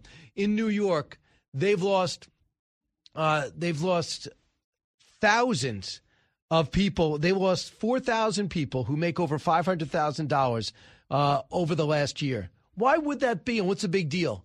Well, when you make $500,000, you give up about 48% of it to various taxes, state, city, federal government. That's the money that funds all these social programs. I love working class people, middle class people, but those people that vilify most are the most successful in our country. They get taxed the most. Even if they go into certain funds that allows those taxes, they're delayed, you know, until the investment gets cashed in. And that's what we're looking at. And it's different if, well, you know what, uh, there's people, there's homeless people, and there's people that need Medicaid, and there's people that need uh, psychological work, and there's people that are going to need Medicare and Social Security, as opposed to 7 million people, gotaways, and people who just crossed, who are going to wait for their day in court, really don't belong here. And we're providing services for them, 60, 60%, let alone the schooling. Put them in school. They paying tax? Of course they're not paying taxes. They're staying at Floyd Bennett Field in the middle of nowhere. You paying taxes? Of course not. You putting people in shelters, putting them in hotels, not paying taxes. All it is is cost. So, and then when you make up stories that the Republican House is to blame for the problems at the border and that Donald Trump didn't do anything and put children in cages, please don't waste my time. It's just incredible. Uh, no one's going to get. Uh, I don't think people are going to get. Uh, going to buy that. I was a little shocked by this. I want to share this with you. This guy, Sir Richard Dearlove of Sky News, was on Sky News yesterday, former head of the MI6, British intelligence agencies. Here's what he said he fears about Trump becoming president. Cut 15. I'm not a politician. You have to add a political threat, which I'm worried about, which is Trump's I thought that I, re-election, which I, think for the UK's national security is problematic because if Trump, as it were, acts hastily and damages the Atlantic alliance, that is a big deal for the UK. We've put all our eggs in defense terms in the NATO basket. Mm. If Trump really is serious about, as it were, changing the balance. I mean, the, the, the, the, American nuclear umbrella for Europe is, in my view, essential to Europe's security and defense. Okay. Uh, Dr. Richard Breedlove, Dearlove, I think you should watch Trump over the previous four years. He made everyone pay their 2%. Yeah, he threatens, he negotiates. We're not leaving NATO. But, I mean, that is part of the conventional wisdom where people just make lazy statements like that. Brian Kilmeade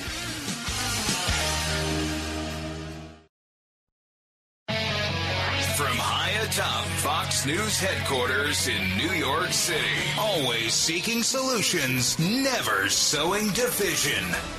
It's Brian Kilmeade. Brian Kilmeade here, coming to you from Midtown Manhattan. Heard around the country, around the world. I'm so glad you're here at these consequential, I think, exciting times. I've been waiting so long to get some results. We got them out of Iowa. Now we only have to wait six days uh, to get something out of New Hampshire. We'll be there Monday, Tuesday, and Wednesday. Uh, bring you everything happening there, all the Fox experts, and uh, as well as the candidates. And I'm going to try to get out there with Trump too. Doug Collins is in studio, former ranking member of the U.S. House Judiciary Committee, author of The Clock and the Calendar. Martha MacCallum at the bottom of the hour too will be joining us. Uh, Doug, you going to be outnumbered today? No, it was on yesterday. Oh, okay. Yeah. And now you were on Fox and Friends first today. Yeah, well, too. it was Fox Friends first, doing other things today. All right, so I, I got to bring you to a couple of things, and I don't know if do we actually have this sound, uh, Pete? Of the uh, Austin secretary calling in to keep uh, the ambulance, uh, the ambulance quiet. I don't know if we have that. We don't have that. So Yeah. what happened is, well, we said for the longest time, how did Austin go from sneaking into the doctors, it, finding he has prostate cancer, then has to be rushed to their emergency, then we find out it's an ambulance, and then we find out that he had a request to make it a subtle appearance and subtle exit. You know where the request came from? His staffer. Yeah. That means his staffer, Doug Collins, mm-hmm. knew that his that his boss was going to be indisposed in an emergency situation. I know he's staffer to a four star general, but in what in what planet Yeah. does that staffer not feel obligated to inform somebody that nobody is running the Pentagon? Yeah, and let's make it clear former four star general. He's now the civilian secretary of defense. And this has to be clear that he is in that you know nuclear train. He's in everything that we have because we have a civilian control of our military. That is He had to get a special dispensation, right? to get there. So he's a civilian in control. But here's I listened to the tape this morning, and it's and they redacted the age name. I can understand that. But if you listen to the tape, they redacted the sec defense name. You don't have to. I mean, why are we, we know who this is? But it, brings up a, another occasion because everybody's saying, "Well, it's not that big a deal. He was just hurting." Remember, I don't know if you heard this a couple of days ago. Well, he was just having pain and he went to get it checked out. Do you call an ambulance for someone who's had surgery to take them to the to the hospital? If it's just a minor, I don't feel good in my in my Lord. No, And there's a real there problem and there. stay there for two Yeah, weeks? There's a real problem there. So let's hear it. Fairfax County 911, where is your emergency? Uh, yes, ma'am. It, it, so my name is, and I work for, and I am requesting an ambulance to be taken. Can I can I ask, but can the ambulance not show up with lights and sirens? Um, we're trying to remain a, a little subtle. remain a little subtle. Give me a break. You know, here, here's the deal. I, now, there's times that people do call 911 and they say, look, I've had a fall. You don't need to come lights and sirens. Protect yourself. And, I, and that's a, that's a safety issue for the. I don't really but- mind that. But, I don't- but I don't mind mind that that. at all. But the question here is, is how. I mean, maybe it's just a little bit odd to think here. You're having the Secretary of Defense, who has a security detail with him all times, and they're calling civilian 911, the local 911, to put him in an ambulance to take him to the hospital, and nobody flags that. Where's the secu- Where's the security detail log on this? Oh, do they have one? I'm sure they do. Okay. So at one point, if you're a junior staffer, let's say Mm-hmm. lead assistant, at what point do you just say, you know, do you know the, do you realize the deputy is in Puerto Rico? Do you realize the chief of staff has got the flu? Nobody know, nobody's running the Pentagon. Right. And do, don't you think we should call the president? And I, I know it, Doug, you have staff, yeah. right? So you I've have staff, 'em. but you were Yeah. never running the Pentagon. No. So at one, I understand privacy, but just say, listen, the president, the, the Secretary of Defense is down. Yep. Uh, he and we can't get a hold of the deputy. We can't get a hold of the chief of staff. I need somebody to run the Pentagon. Let's say there's a nuclear attack. Yep. The, as Michael Waltz said, you got 15 minutes. Yep. Here's the problem. That didn't come from him. He was told not to say it.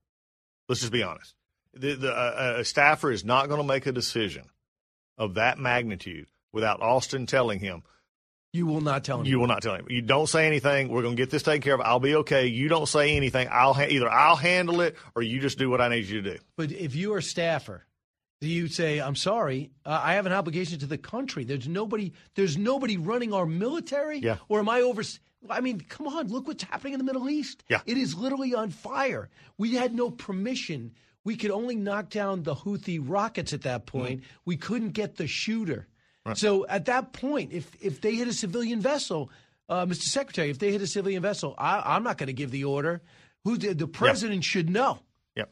Well, and again, it just goes shows right now that there's a there's a So you very- don't fault the assistant? I do to. A, I mean, you do to a point, but you're asking an assistant, and I don't know who this assistant is. Don't know if it was a personal aide. I don't know. Who, you know, you know, you're asking them to all of a sudden take on a superhero kind of role and say, you know, Secretary of Defense, you are the Secretary of Defense. I'm just your, but I'm going to overrule you. You told me not to, but I'm going to go tell these other people. He may not have had. And again, this may be an aide also because I think it's. I don't know what time this was. Maybe an aide who didn't have the other contacts in the sense of saying I can pick up the phone and call the deputy chief or the chief. You would think they would, and I'm not trying to make excuses here, but it just tells me that this second Defense that Lloyd Austin said we need to get to the hospital. don't say a word. It'll be okay. You're an attorney. So I want to bring you to the Georgia case. I know people at home get uh, get kind of mixed up with all of them, and I do too. Yeah. But the Georgia case is the only state case, and what they're saying is that he tried to pressure your attorney general Mm-hmm. to change the election results and get phony electors in. Secretary of State. Yeah. Secretary of State, my bad. Who's a Republican? And they got phone cords and the, the phone calls, and there's a pushback in there. But instead of just charging Trump, they charged 17 people. So it's a RICO conspiracy case brought on by a Fani Willis, who's a Fulton County district attorney. It was a, it's alleged and not denied that Mike Towers, one of the people uh, caught up in the 17, uh, former Trump official, said uh, the DA is having a sexual relationship with a special prosecutor who is picked out of nowhere, not fully screened, with with experience in divorce and accidents, and given a huge salary of at least a million dollars, six hundred thousand, and up to a million dollars that he's billed the city and state for. Where and and together, he has also met with the White House twice. So, your reaction legally to what changes about the Trump case? Because Trump is not close on to this yet. He's observing this. Right, and it probably needs to because this is a step out. Now, first off, let's take this as, as it stands. This is a What's salacious and what matters? Right. What's salacious and what matters? The first part is salacious in the sense that the allegations have been made. But again, the attorney, she when she filed this this motion, you know, to basically get rid of the district attorney, get rid of the case because of these conflicts of interest. She took her whole bar license and career basically in her hands by accusing the DA and accusing this of actually being salacious. Because if she's wrong, you know that that's a, a problem that could could cost her her law career. So first off, this is a person who has to have actually have had the, the as we call it the receipts. She's got to have the knowledge that this is actually happening. This is actually going on. Now, Fani Willis actually went into a pulpit on Sunday morning and said, you know, all of us, you know, black women need to be given In forgiveness. fact, and let's everything. hear this. Yeah. You're not going to believe this. Yeah. So we haven't heard her speak publicly. So she goes to a black church. Come 45. We are at a time in history when you can no longer sit back and just let other folks do it. You cannot expect black women to be perfect and save the world. The Lord is completing us. We are not perfect. We need your prayers. We need to be allowed to stumble. We need grace. With that kind of support, we will move mountains and do Jesus' will. Stumbling all the way. All right, case closed. That was a good explanation. Yeah, you can't no- expect black women to be perfect. Yeah, I, love that. You got to let us stumble. Okay, so if I know you're doing wrong, I mean, let's go to I'm, being a chaplain and a pastor. For the scripture's also very clear that if you see somebody in the wrong, you're to go in private and to confront them to make them change their ways in hopes that they do. And if they don't, then there's a whole issue. Look, she's she's just mangling this for her own good. But back to the part, they prove this, then the judge uh, is going to not take this. So that's the big part. The other part was the one that you sort of read there quickly at the end. This Nathan Wade, who is a special prosecutor, met at the White House for eight hours twice in 2022. Billed for it. Billed for it. We got Built- the invoices. Built there twice. Now, what's significant about that? Because who has always said they had nothing to do with these cases? Everybody. The Biden administration. Yeah, Biden administration. Biden nothing to do. administration has always said we've got nothing to do with it. Somebody did.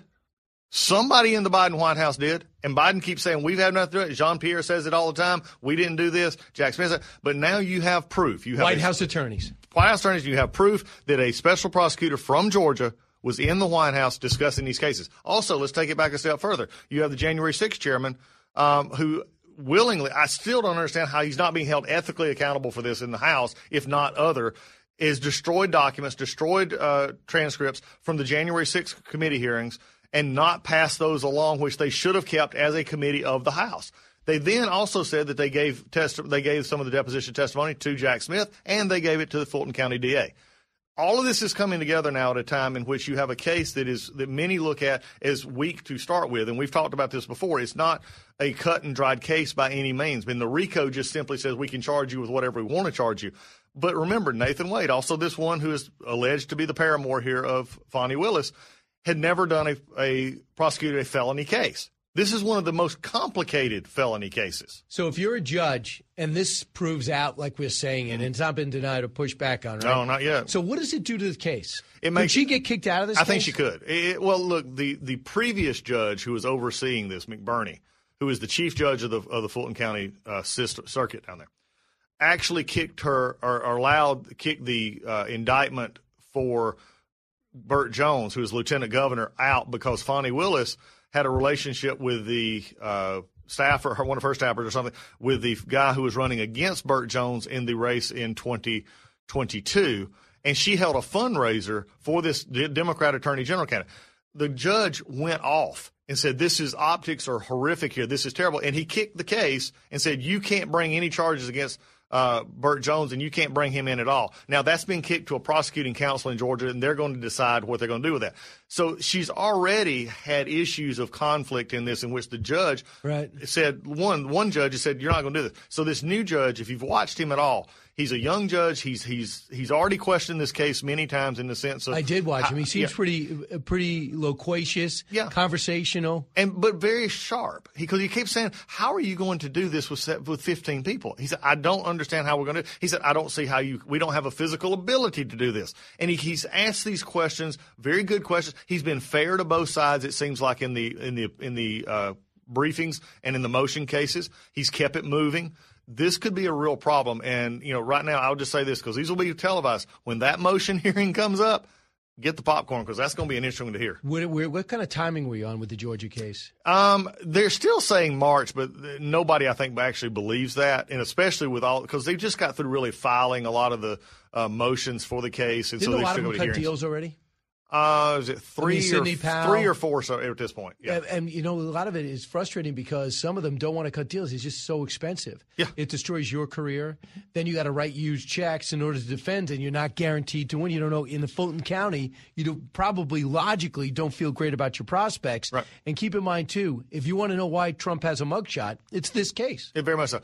And and also, you- let me take it out back to something else. And for folks who are listening across, the the district attorney and the sheriff in, in towns actually the, they work together because you have the Fulton County Jail, which is where uh, you know one of the annexes. They have a horrific problem right now with deaths in Fulton County custody. This is under the purview of the district attorney, who's not indicted a great deal of those cases that are people are, are stuck But you in. gotta go get Trump. Gotta they go gotta get go get Trump out of this. So this is just becoming more and more of a PR problem. It's one thing to be Letitia James up here and be able to file a civil suit that nobody in the world understands and, and have a judge that seems to go along And with. it. everyone thinks it's out of bounds. It's out way. of bounds and it's civil and it, but it's just crazy in the sense of what they're doing. It's another to have a, a case in, in Georgia, which you're dealing with criminal statutes in which you've charged RICO. And I can't emphasize enough the RICO part here can bring in anything and anybody, which is probably why you saw some of the plea agreements already.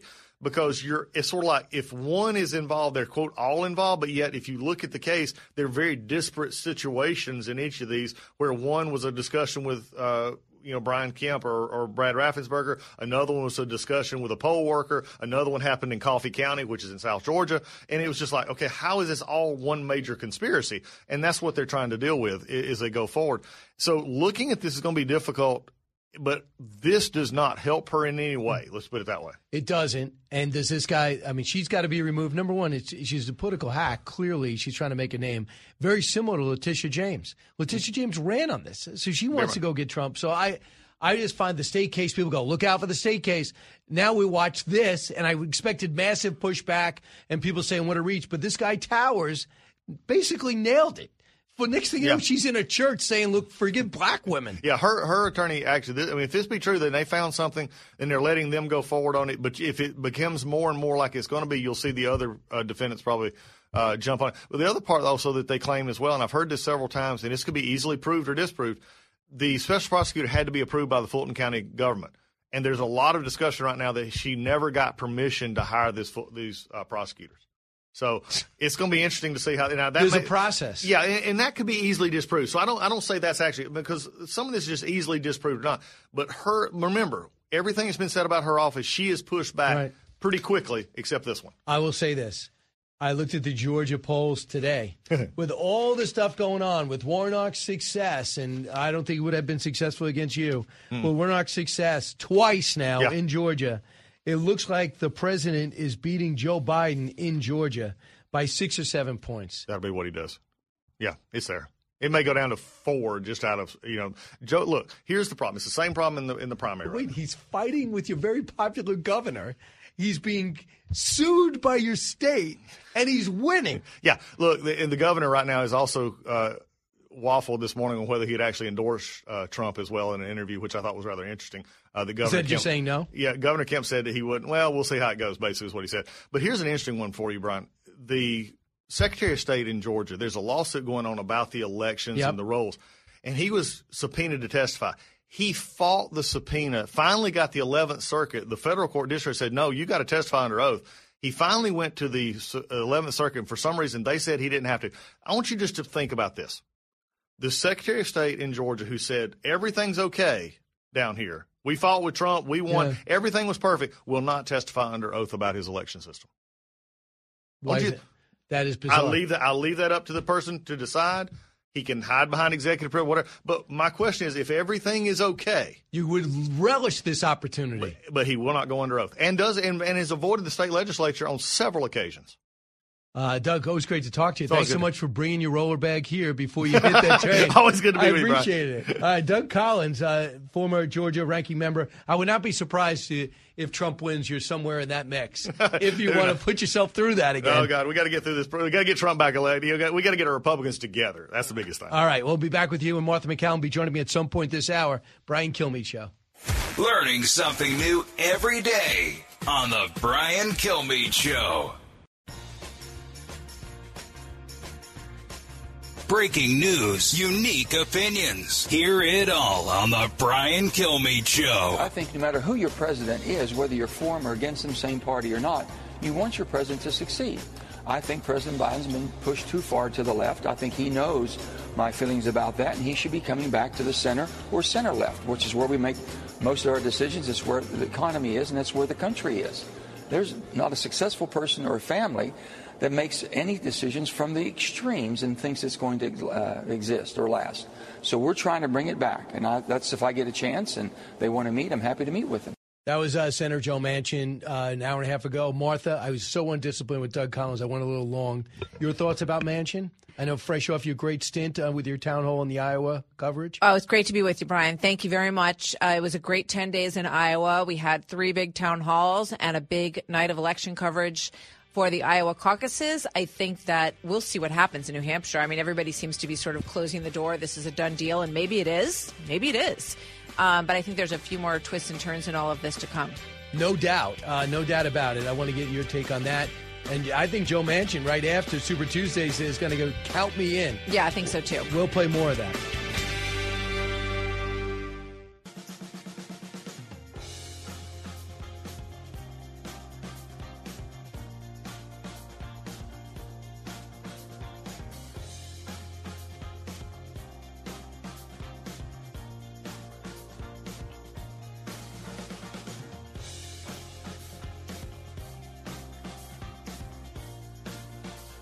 The fastest three hours in radio. You're with Brian Kilmeade. I want to congratulate Ron and Nikki for having a, a good a good time together. We're all having a good time together, and uh, I think they both actually did very well. I really do. I think they both did very well. We don't even know what the outcome of second place is. I also want to congratulate Vivek because he did a hell of a job. He came from uh, zero and he's uh, got a big percent, probably 8%, almost 8%, and that's a, an amazing job. They all did. They're all very smart, very smart people, very capable people. So that is the very magnanimous president, uh, the president during his victory speech. Martha MacCallum joins us in studio, three straight town halls, and then of course her great coverage. Now she's back from Iowa. Uh, Martha, which that reminded me of the the President Trump that was at your town hall. Absolutely. I, I mean, I I think that that night during that town hall. Um, we saw a sort of newer version of President Trump, somebody who wants to, you know, he didn't talk about the stolen or rigged election. I, I think it's probably the first time he's gone a whole hour without using those phrases. And obviously, he's a very smart politician. And I think we're seeing a little bit of a, you know, just you have to evolve and you have to um, understand your audience. And I think that we're seeing a little bit of a different version of the 2024 Trump on the campaign trail. And, you know, it's hilarious when he says, like, we're having a good time, right? My idea of a good time is to basically um, rip you up one side and down the other and call Right. you fake and phony. You know, I don't care. This is politics. We've seen this a million times. I mean, I know the Trump version is a little bit more acerbic than maybe some we've seen in the past. But we have seen, you know, I, I think back to John Edwards. I think back to all of these candidates. We have seen them tear each other apart and then mend fences days later, which is why I asked the former president that question. I said, would you, can you see your way to mending fences with these candidates that you're running against and potentially having them as a vice president or on your team? And he said, oh, yeah, of course I can. He said, I already like Chris Christie better. well, yeah. Uh, so, by the way, this is how quick that went. So, obviously, it's, it's going to be a lot closer in New Hampshire with all the independents, undecideds, and people have been able to register. So, and there was an American research poll out that shows it's it's 40-40, but it was pointed out to me that ARC is a bit a little doubtful. Uh, you know, it's not the most reputable poll, and that that's why it's not in the real clear average. But having said that, the president just came out on Truth Social and said anyone listening to Nikki Nimrata Haley's whacked out speech last night would think that she won the Iowa primary, and she couldn't even beat a very flawed Ron DeSanctimonious, who's out of money. Uh, and uh, he said Nikki came in a distant third. She said she would never run against me. He was a great president, and she would have followed her own advice. Now she would be stuck with weak policies and a very strong MAGA base, and there's nothing she can do. Uh, so he's uh, he's out ripping. He's got six days. Hundred percent. But if he because he know he smells a knockout. This could be a knockout right and, and you know what? I, I think you know when she says, when Haley says, you know, that she's flattered by the attention. That's one of the big lines Yeah. that she uses on the campaign trail when Trump comes after her. I think you'll probably hear that from her again today. That she's glad that he's coming squarely after her in New Hampshire. Um, but he, I think that's the way he sees it. Right? It's like duck pins. Like he's like, okay, Vivek out.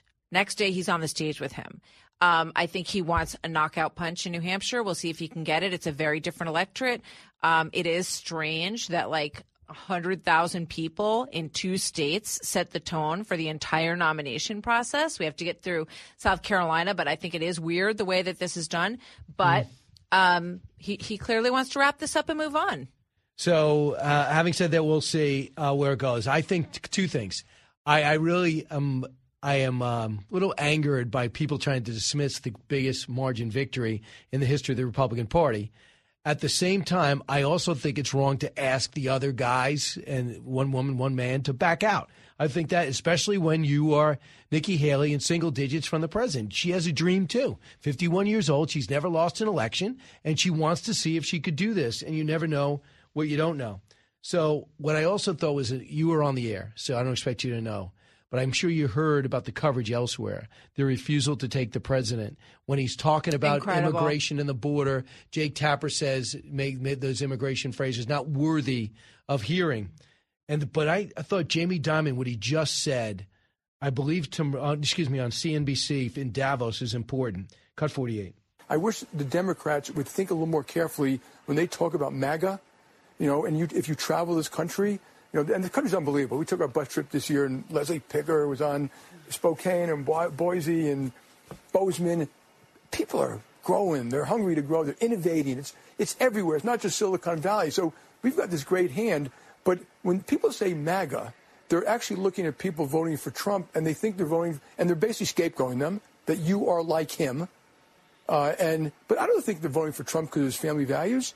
And if you look, just take a step back, be honest. He's kind of right about NATO, kind of right about immigration. And he went on. He was kind of on the economy. He was right on China, mm-hmm. and he went on. So he said, "This is what we've been saying." Because you don't you don't understand when you We're put getting down used to seventy that, four million right? people, but No. Jamie Dimon's saying that's significant. And a New York Times editorial the other day said, you know, you cannot look past the Trump policies pre COVID and the direction that things were going in. And their argument, this New York Times editorial, was that people still have that muscle memory. They know what that was like, and they are interested in renewing those policies. Even the people who are voting for Ron DeSantis, when you look at our uh, Fox News um, voter analysis polling, you know, they said that their second choice would be Trump. Now, you know, there's been a lot of chaos around the, the last several years, and a lot of it, you know, has been inflicted on the former president for political reasons. I think there's a majority of people who poll believe that as well. Um, but the country's been through a lot, so you can understand that there is an interest in moving past that with some of these other candidates. But when you get when you scratch the surface on the appreciation and the interest in that candidate, you get I still want those policies. Okay, so so for you know Joe Scarborough to come out and say, oh, this is ridiculous, he's not getting Obama numbers. This is an unprecedented situation. You've got a, someone who's been out for four years who comes back with has had everything but the kitchen sink, and sometimes including the kitchen sink, thrown at him. We don't live in a country anymore where you get people getting 80, 90% support. Um, we live in a very divided country. So you, you have to look at it through the lens of where we are right now. But there's tremendous support for the policies that he had, for sure. Right, and that's what he wants people to go back to. Here's more from Jamie Dimon in Cut 49. I don't like how he said things I about know. Mexico. I don't like, but he wasn't wrong about some of these critical issues, and that's why they're voting for him. And and I think people should be a little more respectful of our fellow citizens. And when you guys have people up here, you should, have- you should always ask the why, not like it's a binary thing. You're supporting Trump, you're not supporting Trump. Why are you supporting It's hard to hate Trump? 75 million of your fellow Americans. And it's, I, I agree. It's done quite well. And you know the Democrats have done a pretty good job with the deplorables, hugging onto their Bibles and their beer and their guns. I mean, really, like, can we just stop that stuff and actually grow up and treat other people with respect and listen to them a little bit? and, and I do think the economy will affect. And I think this this negative talk about MAGA is going to hurt Biden's election campaign. What can you say? 100% What can you say? I mean, A- and when he talks about the you know clinging to their guns that that's an obama line right so that goes back pre trump or during during the uh, trump election you know it's it's it is so interesting and when i you know when i'm out in iowa and i'm looking forward to getting up to new hampshire and i remember back in 2015 being in new hampshire for the primary and a few of us went out to go to a trump rally we had been to every candidate's events i went to sanders events went to all the events um, when when you got there, it was snowing, it was freezing. There was a line wrapped around the building waiting to get in. Those people appear to still be there, and they are sticking up for him. They're saying we can't abandon him now. That's the kind of thing that they're talking about. And Jamie Dimon's 100% right. And for for CNN and MSNBC to cut away from the acceptance speech of the former president of the United States is in my mind that is not protecting the truth. That is censorship. That is blocking. You are blocking the lead candidate. Are you covering this election? Listen to it, comment on it, analyze it after. T- you know, tell people if you think it's it's you know lies. Do whatever you want, but to not cover the election. If you're covering the election, you have to show when the winning candidate comes out to speak. I would think, especially we have no have a contest on the other side either. You're supposed to trust their judgment. They know better than you do, so they're they're going to step in and prevent you from hearing what the winning candidate has to say. That's not covering an election in my mind. Well, a couple of things are going to happen. Are they going to cut away from the State of the Union? And then when I brought this up yesterday, Well, Nancy he- Pelosi ripped it up. they, that's what the caller said to me. He said, "Well, you remember Nancy Pelosi ripped up the State of the Union. If the president had seen that, I wonder what he would have done. But think about how inappropriate that is. And this is a woman, the stateswoman, that's going to go down in history. They're probably going to name a building after her, or a highway, or a tar- tarmac. Uh, so this is what I worry about. For them to compete with Trump, Joe Biden can't run on his record All right, you want to do negative ads? Yeah, say Mitt Romney's a rich guy who's attached, rich, attached white guy. But if he had won, the country wasn't coming apart. It would have been different. If you are exercising a whole bunch of people, not the Rachel Maddow's of the world, they already know they're acting, to think that it's Hitler and democracy's over. So if Trump wins, I mean, half the country will be, we have no choice. We have to ignore him. We have to wall off our, our, our cities and our states from his policies. That's what I worry about. Nobody thinks about the big picture No, on the left. I, th- I I think you're right, and I think that if we see, I sense, I mean, the reason that you're getting all of this Hitler rhetoric In is January. fear, right? They're, they're looking at the situation and they're saying, in some corners, they're saying uh, it's going to happen again. You know, he's going to be the nominee and potentially the president. So they're gearing up with all of this kind of very incendiary discussion instead of just a fair look at what the policies would be. Now you can you can slam him for January 6th, you can fl- slam him for the reaction that he had. Right. I what I'm sensing is that as painful as that day was, and it was painful for uh, most of the country, right? People are they're going they're moving past it. Okay, they're looking at the actual outcomes and they're look they're looking past it. That's not my opinion about what should be. Yeah. That is what we see happening. Okay, so Jamie Dimon is calling on people to be more civil to each other, to listen to each other, and I think that's the you know sort of twenty four version of President Trump that he is going back to. This is also much more similar than the guy before he ran, right? The, the, the Trump that we're seeing right now is closer to Fun guy, the guy The that I grew up, you know, sort of watching and, and then co- later on covering uh, as a local New York, New Jersey resident. So um, J- Jamie Dimon is onto something, and I think he's smart. I think Uh. that, that Democrats should listen to him and make this an argument about policy and presidency. All right, I think Jamie Dimon's clips will be on your show. I'm, I'm sensing at 3 o'clock. Uh, we're going to find out for sure when we return. Brian Kilmeade Show. Newsmakers and newsbreakers. Hear it first on the Brian Kilmeade Show.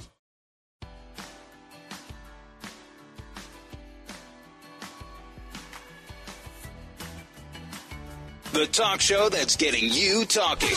You're with Brian Kilmeade. There's so many things because he walked in and Dick Morris he didn't react, which means he knows this guy. Yeah, okay? so, okay. He knows him very well, and he's so confident when he walks in, he doesn't even stop. Right? He was so confident. I sometimes, if, if you know, my husband's on a Zoom call, I'm like, oh, I'm so sorry, right? And this guy's on TV, just walks through, nobody reacts. I mean.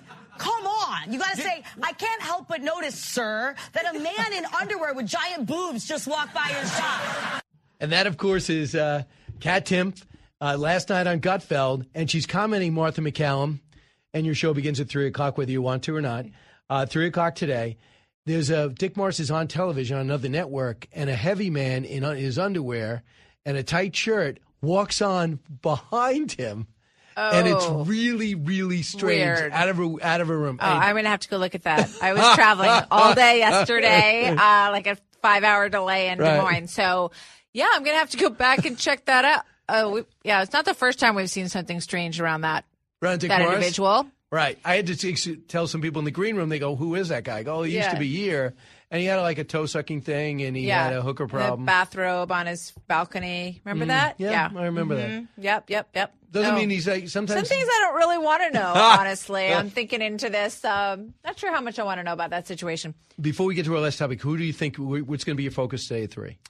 So, you know, we're going to be talking about this for one thing. Well, two things. Okay. This, this boarding fishing vessels, the bureaucrats of the United States boarding fishing vessels and forcing them to pay $700 to check, you know, whether or not they have the rope rolled in the right direction. This is a huge story. And it's not just if you're a fisherman. This is about the bureaucratic infringement on businesses across this country.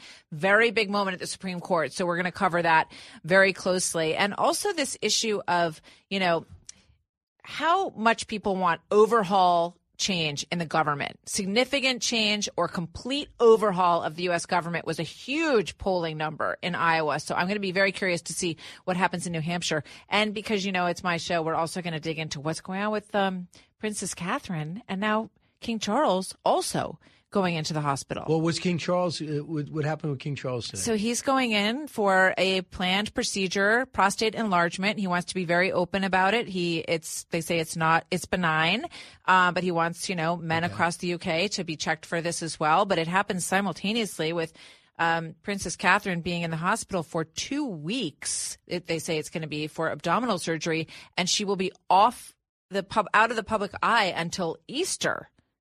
So Who's all Princess of this Catherine? is raising some questions. Who's Princess Catherine? Which one is she? You really don't. Come on. I really don't know. You don't know that she's married to Prince William. You don't know that. Oh no, Prince William's wife. Uh, Yeah. Do we don't we call her Kate? Okay, you can call her Kate, Oh. but like you don't to not be able to make that leap from Kate to You're disappointed I mean, me? she's called. I really they're didn't know. called Princess. Yeah, they All right. now go by Catherine. Oh, okay. Yes, Kate, Kate, Kate, Kate, Kate Sorry. Middleton. Pete, Are you scold with me? after the show, okay? I just I want I, I have to put it out there. Hey, Josh, could you play the clip of of Austin's assistant calling in asking for an ambulance? Listen to it. Fairfax County 911, where is your emergency? Uh, yes, ma'am. It, it, so my name is, and I work for, and I am requesting an ambulance to be taken. Can I can I ask, but can the ambulance not show up with lights and sirens? Um, we're trying to remain a, a little subtle. They didn't give his name. It's Secretary of Defense Austin. Getting they called the ambulance to come in. Um, number one, the music we put in later was a tease. So Martha, my take is this: so that's an assistant that knows the Secretary of Defense is going into the hospital. He's going to be unable to do his job. He knows that the deputy was not informed and the chief of staff had the flu. So at least one person, let alone the Secret Service, knew about this. America didn't know. Biden didn't know. Jake Sullivan didn't know. We got a minute left. Well, I, Now, I, I should don't that think this phone call. somebody? I don't think this phone call. No, I, I don't think this phone call is that unusual um, for them to want a low profile That- for a cabinet member. And and she said to him, "When you get out on the major roads, we're going to turn the sirens on. That's just how it always works." And they said that's fine. It's Austin who should have told the president. Austin was coherent. He was not in, under any anesthesia. Um, apparently, he was talking to the, the tech, you know, the medical tech who came in, answering all of his questions. This is on Austin. This is not on this young staffer who calls and you know I call, wouldn't call this in. fire him, but I would have called. I would say, Mr. President, someone's got to run the Pentagon, Mr. Mr. Secretary. Don't you think? No, this is on Lloyd Austin. Hundred percent. Hundred percent. He should have. He knows he needs to contact the commander in chief and let him know he's going to be in the hospital, and they can keep it between them. I don't care as long as the protocol's in place and we know people are in charge. Got you fired up. We need another hour. I don't have one though. Always good to be with you. We're, I'm going to see Thanks, you later at three o'clock. Absolutely.